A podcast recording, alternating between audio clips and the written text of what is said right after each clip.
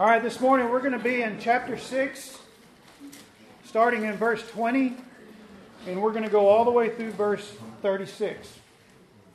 Now you'll notice, what does the title say there right above verse twenty? The Beatitudes. Where else do we see the Beatitudes? Where? Matthew chapter five, right? So, you'll notice between Luke's account of the sermon and Matthew's account of this sermon have quite a few differences in them. Number one, especially like in the Beatitudes, which is what we're primarily focused on today. The one in Luke is shorter. It has basically four, while Matthew's has nine.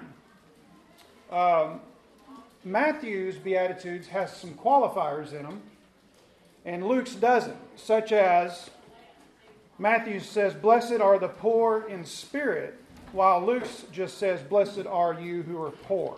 Okay? So, "in the spirit" would be the qualifier. The setting also seems a little bit different. Matthew's is called the Sermon on the Mount, while Luke's is sometimes referred to as Sermon on the Plain. And the reason is because if you look back up in verse seventeen, it says that he stood on a level place. And as a result, that's why people call this the Sermon on the Plain. And some may argue that these are two different sermons um, that were at different times, while others say that they're just two different viewpoints of the same sermon. How many of y'all, what is that game where you somebody starts, says something, and then telephone. It goes, yeah, telephone, there you go. So, you know how that works. Sometimes somebody hears something that somebody else doesn't hear, so we don't know exactly what the situation is here, whether these are two different sermons, or whether they're one sermon with two different outlooks on what Jesus was teaching. But whatever the difference is, we're going to study this Uh, as it is written, but we're also going to uh, find that the principles are going to be the same as what we see in Matthew. We also need to remember that Matthew, the difference between Matthew's gospel and Luke's gospel is that Matthew's gospel seems to have some chronology with it. Okay, while Luke's gospel seems to have some snapshots of different accounts, uh, like we see in some passages where he says, "And on another Sabbath, this happened," or "on this occasion," or "on one occasion, this happened." It's kind of like somebody telling a story, say, "Oh, one time I did this, and this, and this," okay? Now, there's some chronology to it, but it's not like what Matthew's has done. So those are some differences. So what we need to do before we get into this is let's, let's look at the circumstances of what's going on here um, before we get into verse twenty. He says that there's a great crowd of disciples. If you look back up again in verse seventeen, a great crowd of disciples and a great multitude of people from all of Judea, Jerusalem, and the seacoasts of Tyre and Sidon. And so many of them came to hear um, Jesus teach, but also a lot of them came to be healed, or they had heard that Jesus had healed everybody that came to him back in chapter four. Y'all remember that? I mean, he was healing people just left and right. People were touching him and all kinds of stuff. And so they, this word is spreading all over the place. So they've got people from all over the region. They're coming, and they, they may not necessarily be a disciple, which a disciple is what? A follower. A follower. That's right. They may not necessarily be a disciple. They may just be curious, or they may want to come and have Jesus heal them, or whatever the case may be. So you've got a pretty good variety of people who are here, but it's a, a huge, huge crowd.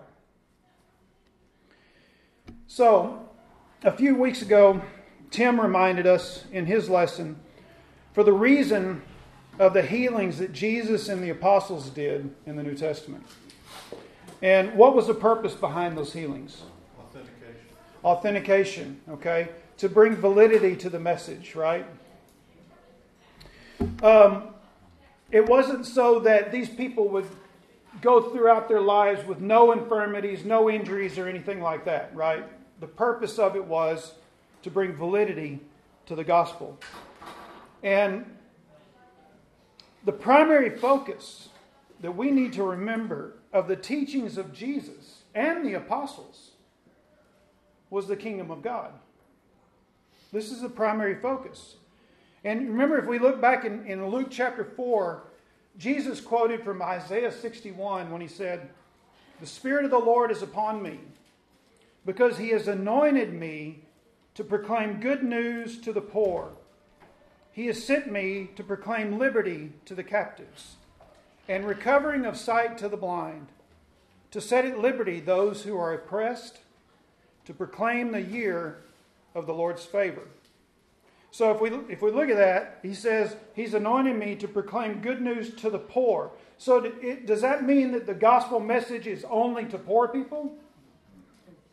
Okay. So this is going to help us as we try to interpret the scripture today. So his message wasn't necessarily about the here and now. How can I heal you? How can I make you more comfortable in this world? But it was about the gospel. And the, the gospel was basically this that we see in Matthew chapter nine, verse thirty-five. It says, "And Jesus went throughout all the cities and villages, teaching in their synagogues," and listen to this, "proclaiming the gospel of the kingdom and healing every disease and every affliction." So, we need to remember and we need to keep this in mind as we interpret all of the Gospels especially. We need to remember that the purpose behind these messages is to bring, he's bringing in, he's ushering in the kingdom of God. So, what we see here in verses twenty through verse uh, twenty-six is we see blessings and we see woes. And we've seen this before in Scripture, back in the Old Testament. In Deuteronomy chapter thirty, this is where Moses, of course, Deuteronomy is basically a speech that Moses is giving, and this is before they're about to enter into the promised land. And Moses says in verses fifteen through twenty, he says this, "See, I have set before you today life and good, death and evil. If you obey the commandments of the Lord your God, I command you today, by loving the Lord your God, by walking in his ways, and by keeping his commandments and his statutes and his rules, then you shall live and multiply. And the Lord your God will bless you in the land that you are entering to take possession of it. But if your heart turns away and you will not hear, but are drawn away to worship other gods and serve them, I declare to you today that you shall surely perish. You shall not live long in the land that you are going over to Jordan to enter and possess. I call heaven and earth to witness against you today, that I have set before you life and death, blessing and curse. Therefore choose life, that you and your offspring may live, loving the Lord your God, obeying his voice, and holding fast to him. For he is your life and length of days, that you may dwell in the land that the Lord swore to your fathers, to Abraham, to Isaac, and to Jacob to give them." So Moses says that if you do these things, you will be blessed, right? And if you don't do these things, then you will be cursed. Jesus' blessings and curses are a little bit different here. Number one, we know that we cannot follow the law, right? As a matter of fact, our righteousness is not attained by following the law. As a matter of fact, we, we can't even, we can't do it. We're incapable of it. I, I am. Anybody here capable? Anybody?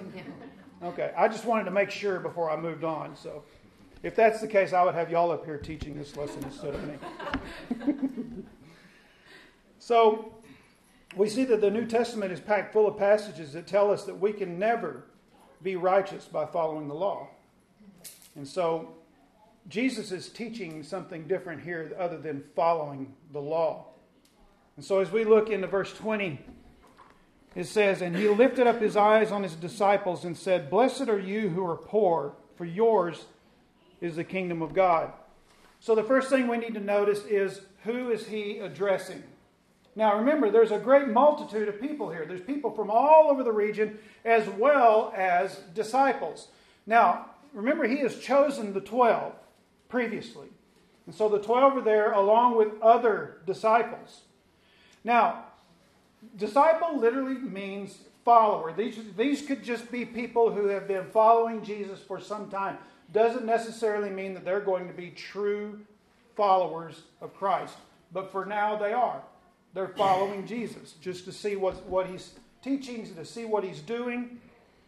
And so he, he says he lifted up his eyes on his disciples. So these are the people that are following him.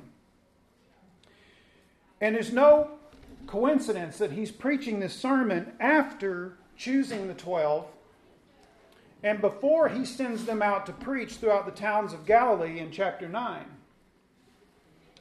He did this so that he could teach them what it truly means to be a follower of Christ, so that when they go out and they teach, they know what they're talking about. Another thing that we notice here um, is that Matthew, in Matthew's it says, "Blessed are the poor in spirit." Okay? While Luke says, "Blessed are you who are poor." Notice the difference. In Matthew it says, "Blessed are the poor in spirit." It's like kind of a third person type, you know, "Blessed are the poor in spirit." Whereas Luke says, "Blessed are you who are poor." It's almost like he's speaking directly to his disciples, knowing what many of them are going to be going through after the, as a result of following him.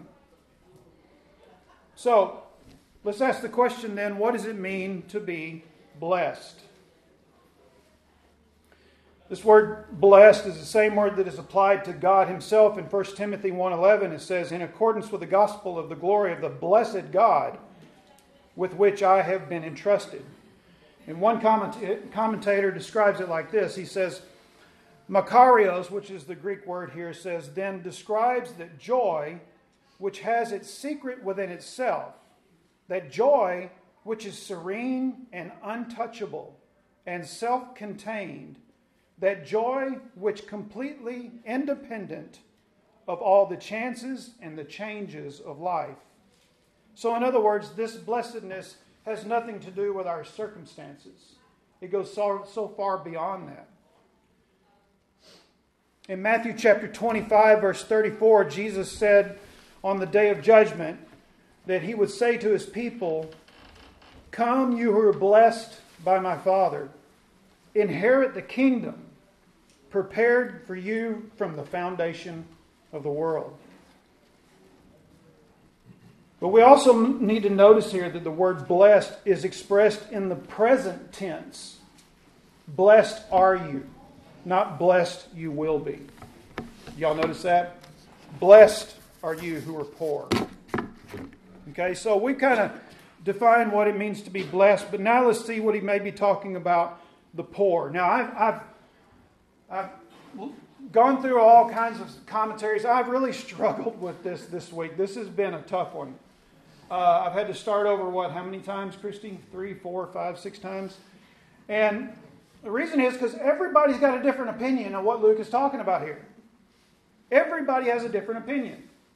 They say that Matthew is talking about, he says, "Blessed are the poor in spirit." So he's talking about something on a deeper level, spiritual truths, right? Whereas Luke is talking about literally people who are poor. I've, I've heard people talking about that. And so the more I studied, the more I struggled with this passage this week. I, I don't believe that that's what's going on here. Even if these are two different sermons, when Jesus is teaching, we're, we're going to see a lot in Luke that we also see in Matthew. And I don't believe that Jesus would teach one thing using the same type of language and then mean something else in a different sermon. So I believe that we can apply the principles that we find in Matthew to what we see here in Luke. Now, when he says, "Blessed are the you who are poor," this word poor, Jesus uses a word that describes severe poverty. And that's what the word means in the Greek. It means deeply destitute, completely lacking resources. It is the idea that a person's only option was to beg for whatever they got. Now, this person cannot provide anything for themselves. They are completely dependent upon others for their needs. And we can say that Jesus may have been referring to the financial situation or the shape of those who would leave everything to follow him. which may be true in some cases, right? But remember that Jesus is teaching about the kingdom and kingdom principles. So we have to remember that as we're trying to interpret the scripture. And we can't dismiss what Jesus said in Matthew, that those who are poor in spirit are the ones who are blessed. And so this means that those that have no righteousness of their own to offer, they are completely dependent on the righteousness of Christ. These are the ones who are blessed. And we know that back in Romans chapter three, it says that no one is righteous. No one understands. No one seeks God. And in Philippians chapter three, verses four through nine says this. And then, remember, this is Paul saying, look, I mean, we all know that Paul was a Pharisee. Paul, I mean, is, when it comes to how good you look as a as a uh, religious leader, Paul was the dude, right? That's the technical jargon of it, the dude. So Paul begins, he says, though I myself have reason for confidence in the flesh also. If anyone else thinks that he has reason for confidence in the flesh, I have more. Circumcised on the eighth day of the people of Israel, of the tribe of Benjamin, a Hebrew of Hebrews, as to the law, a Pharisee, as to zeal, a persecutor of the church, as to righteousness under the law, blameless. But whatever gain I had, I counted as loss for the sake of Christ. Indeed, I count everything as lost because of the surpassing worth of knowing Christ Jesus my Lord.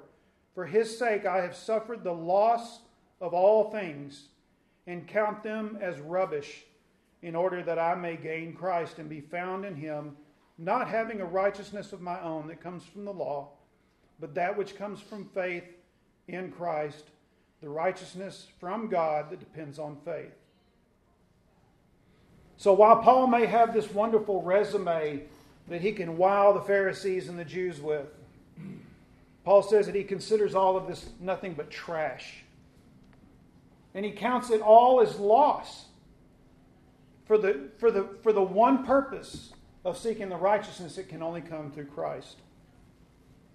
So when we see, when he says, blessed are you who are poor, I believe firmly that he's referring to those who recognize the fact that they have nothing to offer. That there is no righteousness that they can offer. There's nothing that they can do to gain their salvation. These are the people who are blessed. What is the result of that blessing? He said, for yours is the kingdom of God. Now this is our inheritance, right? Our inheritance.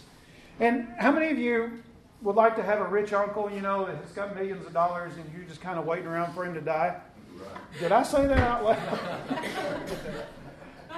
You may have some blood pressure issues and you're putting a bunch of salt on his food, right? Doesn't mean he's going to lead you to anything. Yeah, that's right. I'm not giving anyone ideas, okay? Some of you, Christy's going to scold me after this one. But I'm making notes. Yeah, exactly. Some of you might have a rich uncle. I don't know, but um, you wait around patiently. Wait patiently. But listen to this, James two five. Listen, my beloved brothers, has God not chosen those who are poor in the world to be rich in faith and heirs of the kingdom, which he has promised to those who love him? And again, he's not talking about poor as those who are in poverty. Physically, financially. I believe he's talking exactly what we're talking about today in kingdom principles, meaning that we have nothing to offer. Everything that we have that may count as righteousness is nothing but rubbish. It is trash, and we consider it all loss for the sake of gaining the righteousness of Christ. Second Corinthians eight nine, I love this verse here in this context. He says, for you know the grace of our Lord Jesus Christ, that though he was rich, yet for your sake he became poor, so that you by his poverty might become rich.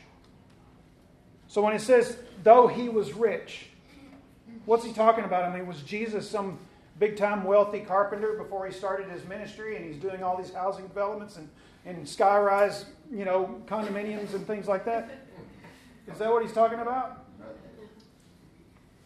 Jesus, think about who Jesus is and where he came from. He was in the presence of God. He was and is God. He is the creator, the sustainer, and the owner of the universe and everything in it, though he was rich. Okay? This is how we might be able to define that. But he left all of that. He became poor to come in human form so that we might become rich. Philippians two, five through eight says this. Have this in mind among yourself, which is yours in Christ Jesus, who, though he was in the form of God, did not count equality with God a thing to be grasped, but emptied himself by taking on the form of a servant, being born in the likeness of men, and being found in human form, he humbled himself by becoming obedient to the point of death, even death on a cross. So when he says that he did not count equality with God a thing to be grasped, it meant that he was not clinging on to this, saying, I'm not going to earth. I, if I do go to earth, I want to make sure that I take all of my glory with me. But that's not what he did.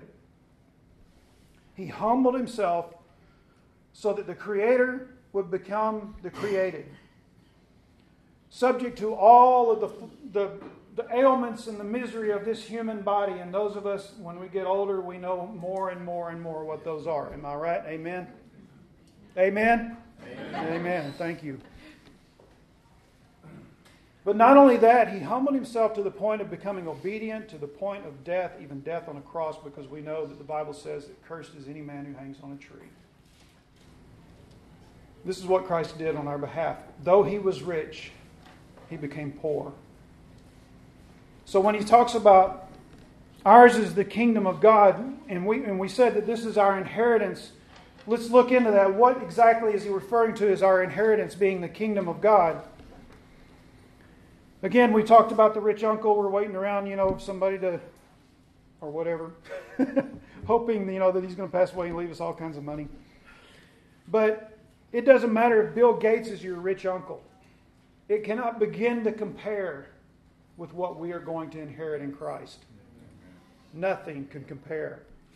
Romans six, uh, excuse me, Romans eight, sixteen through seventeen.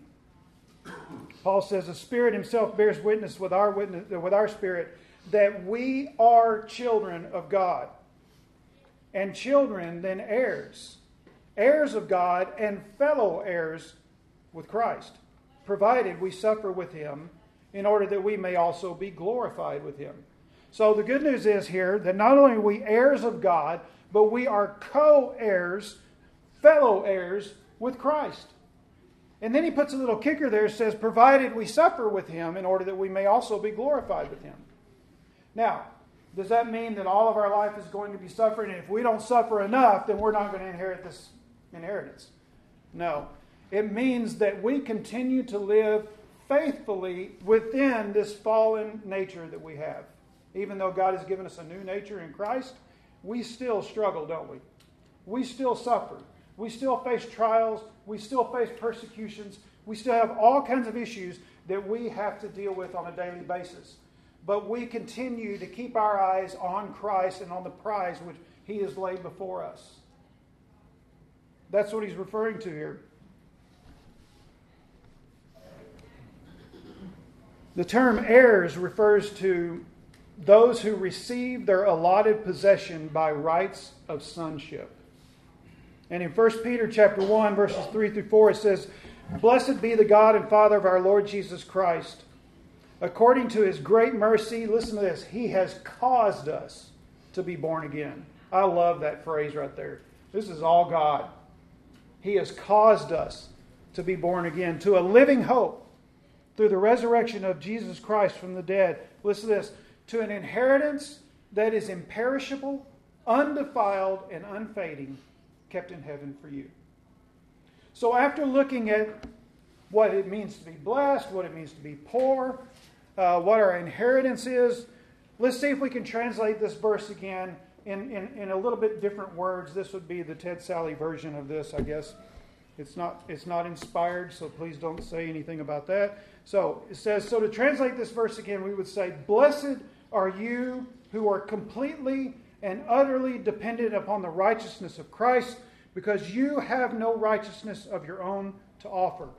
For you have become an heir to an inheritance that includes the rights to everything that is owned by Christ himself, because you have been adopted into the family of God. Now, if I don't light your fire, your wood is wet.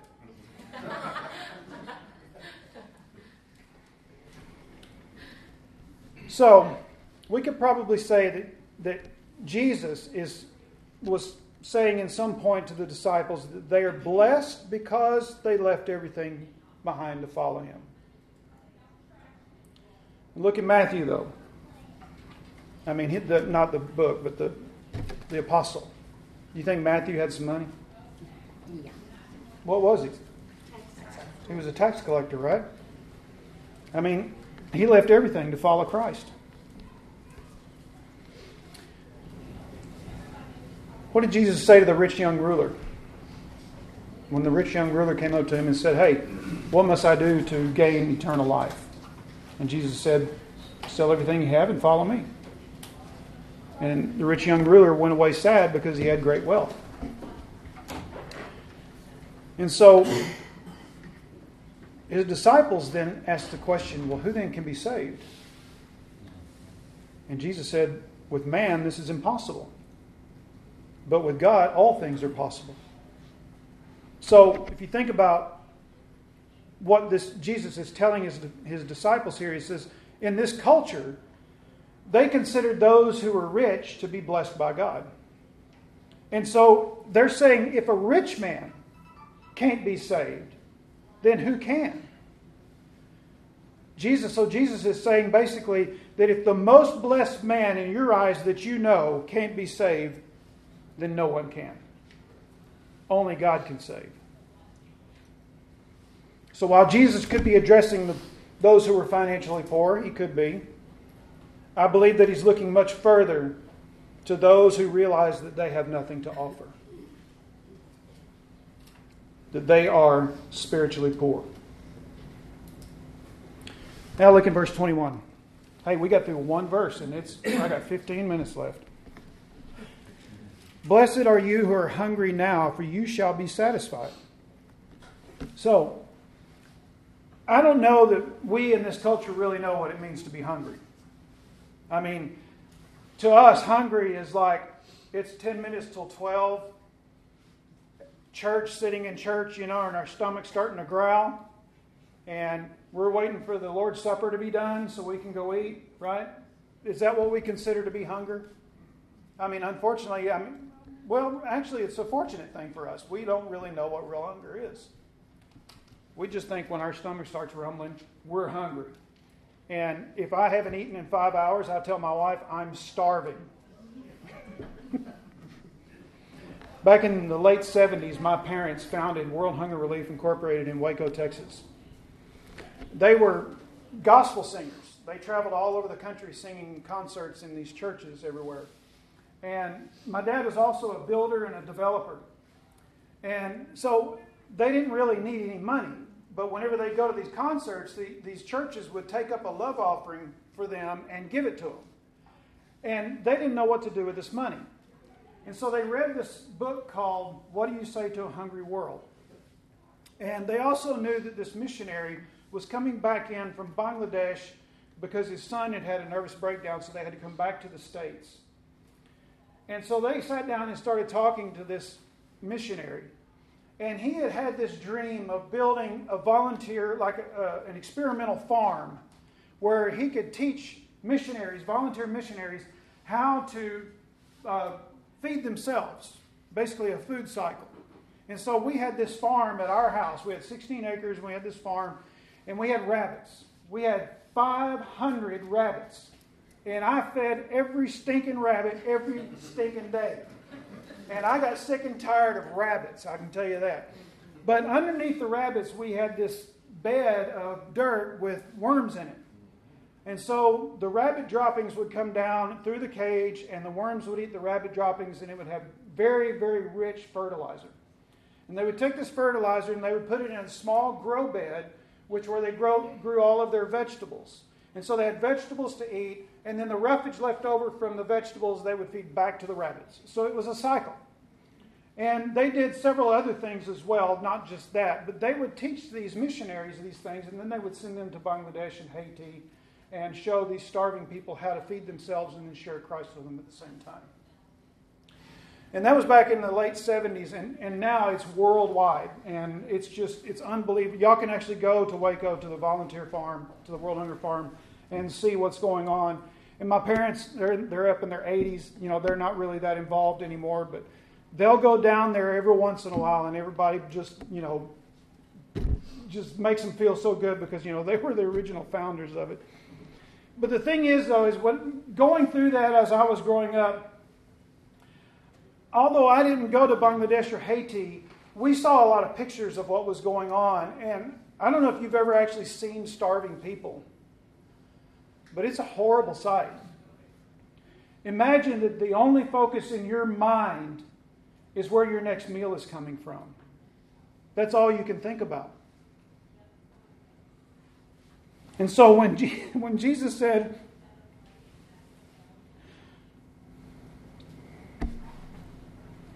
"Blessed are you who are hungry, for you shall be satisfied." Hunger is something that is natural to our bodies. If we don't eat, our body has a way of telling us.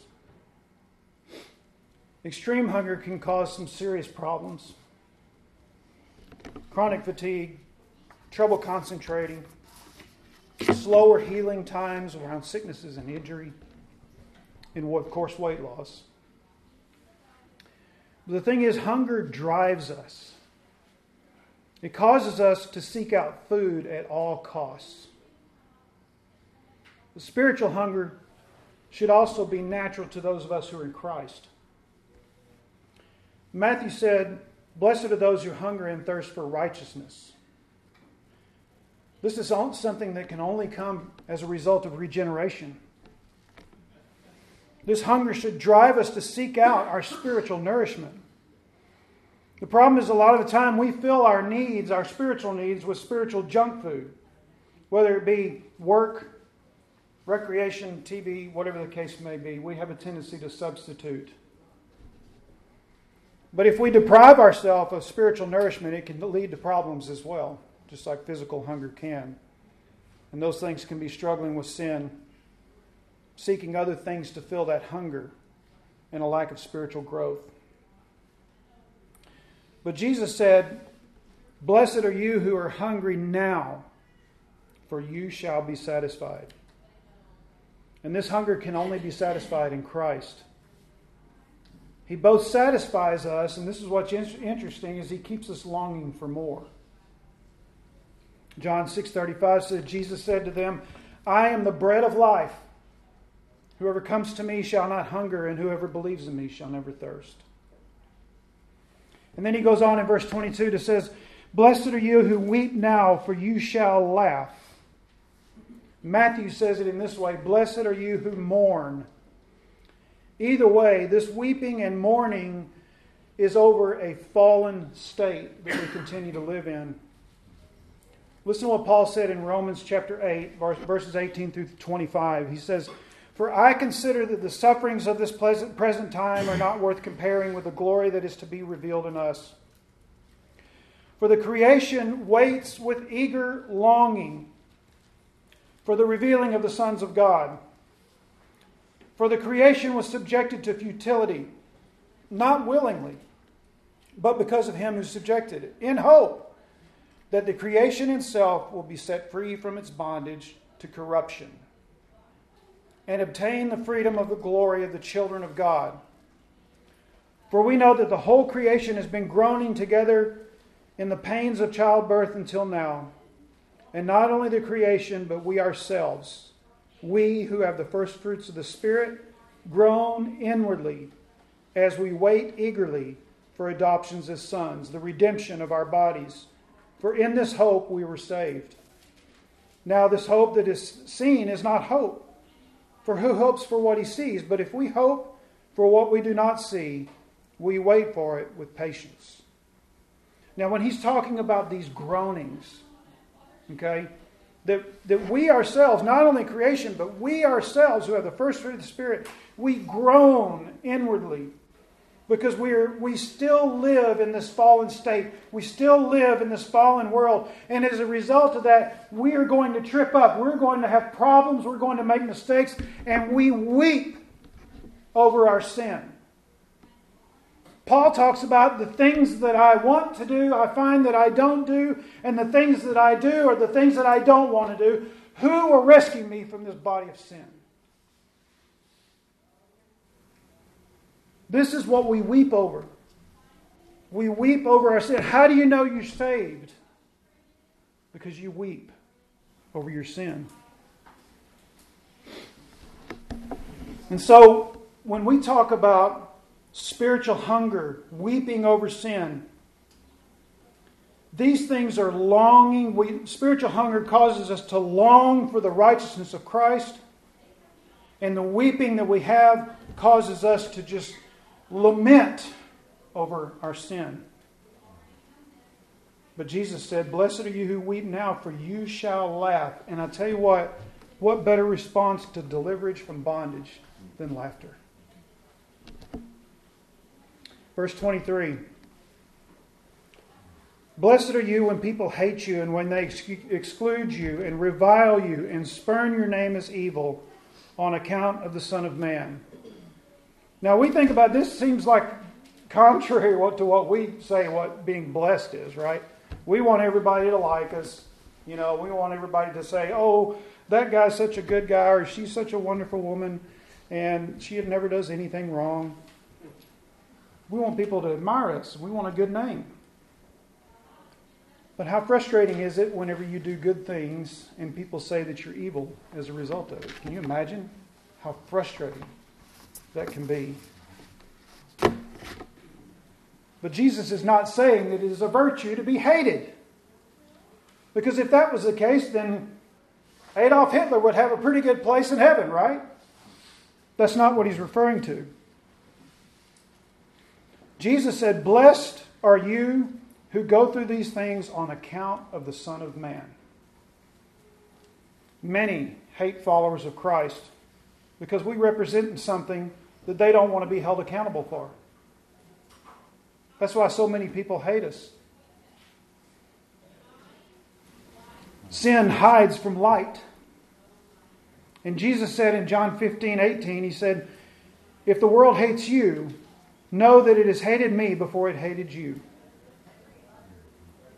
And then in verse in the, uh, the second part, he says, "Rejoice in that day and leap for joy, for behold, your reward is great in heaven. For so their fathers did to the prophets." So basically what Jesus is saying here is that we consider, consider ourselves blessed because we're in good company. Not only are we in the company of Christ, but in the company of the prophets as well.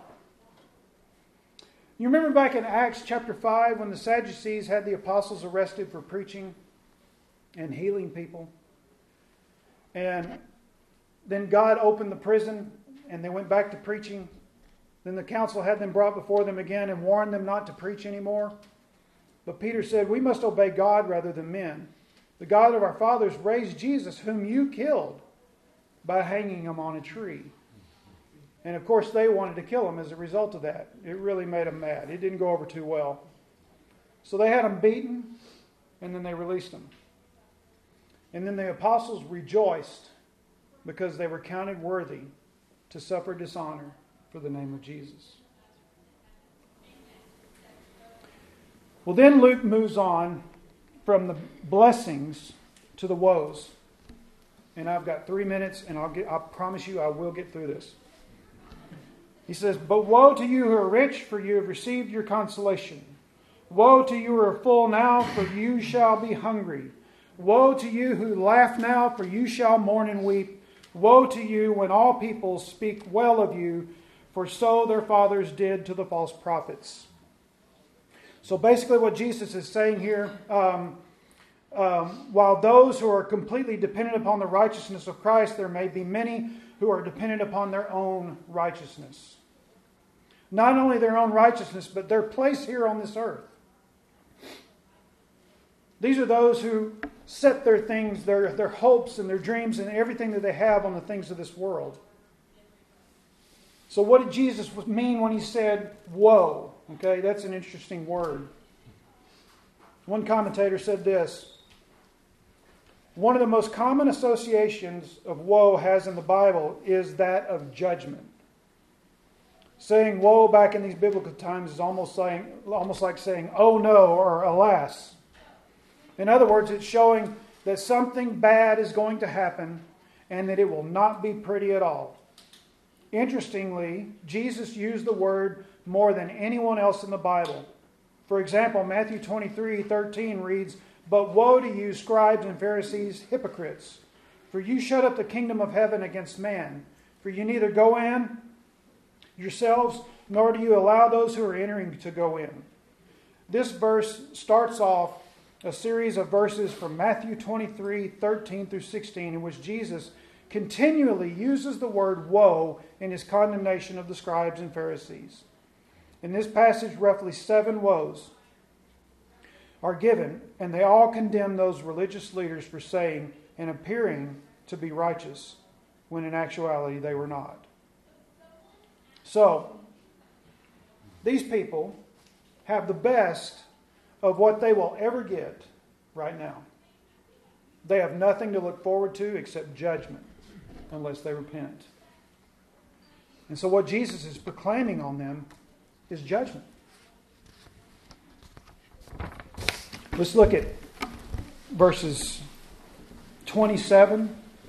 I'm going to read through verses twenty-seven through thirty-six real quick. "But I say to you who hear, love your enemies and do good to those who hate you. Bless those who curse you and pray for those who abuse you. To the one who strikes you on the cheek, offer the other also. And from one who takes away your cloak, do not withhold your tunic either. Give to everyone who begs from you, and from one who takes away your goods, do not demand them back. And as you wish that others would do to you, do so to them. If you love those who love you, what benefit is that to you? Even sinners love those who love them. And if you do good to those who do good to you, what benefit is that to you? For even sinners do the same. And if you lend to those from whom you expect to receive, what credit is that to you? Even sinners lend to sinners to get back the same amount. But love your enemies and do good and lend. Expect nothing in return, and your reward will be great. And you will be sons of the Most High, for he is kind to the un- ungrace- ungrateful and the evil. Be merciful, even as your Father is merciful." What these verses here are describing is the life of a true regenerate follower of Christ, who has placed no confidence in the things of this earth, but are living according to kingdom principles. That's why they can love their enemies. It's why they can pray for those who abuse them. They can turn the other cheek, and they can give away their tunic. They can give with joy and not demand anything back. They can do unto others what they want them to do to them. In Matthew chapter six, Jesus tells us not to lay up for ourselves treasures on earth where moth and rust destroy and where thieves break in and steal, but to lay up for ourselves treasures in heaven where neither moth nor rust destroy and where thieves do not break in and steal, for where your treasure is, there your heart will be also. But then he goes on to tell us in the next verse is not to worry about what we will eat or what we will drink or about our bodies, what we will wear. For God knows that we need these things, but that we should seek first the kingdom of God and his righteousness, and all these things will be given to us as well. So this is the message of the gospel, right here. We are poor and destitute and have nothing to offer. Our only hope is to rely completely on the righteousness of Christ, to consider everything else as trivial as compared to that. To place our hope in Christ, knowing that we have an inheritance in him that can never fade or perish. And to not cling to the things of this earth, but hold everything with an open hand, knowing that God gives and God takes away. Blessed be the name of the Lord. Let's pray. Thank you, Father, for what we have in Christ. What a blessedness it is to know that although we have nothing to bring to you, that we are poor, naked, blind, we have nothing. Yet you reached down out of glory and you picked us up. You chose us in Christ before the foundation of the world. And you gave us every spiritual blessing in Christ in the heavenly places. And we praise you for that, Father.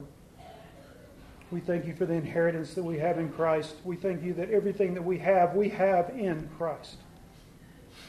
And I pray, Father, that this will dominate our thoughts, our motivations, and everything that we do in our lives. In Jesus' name I pray. Amen.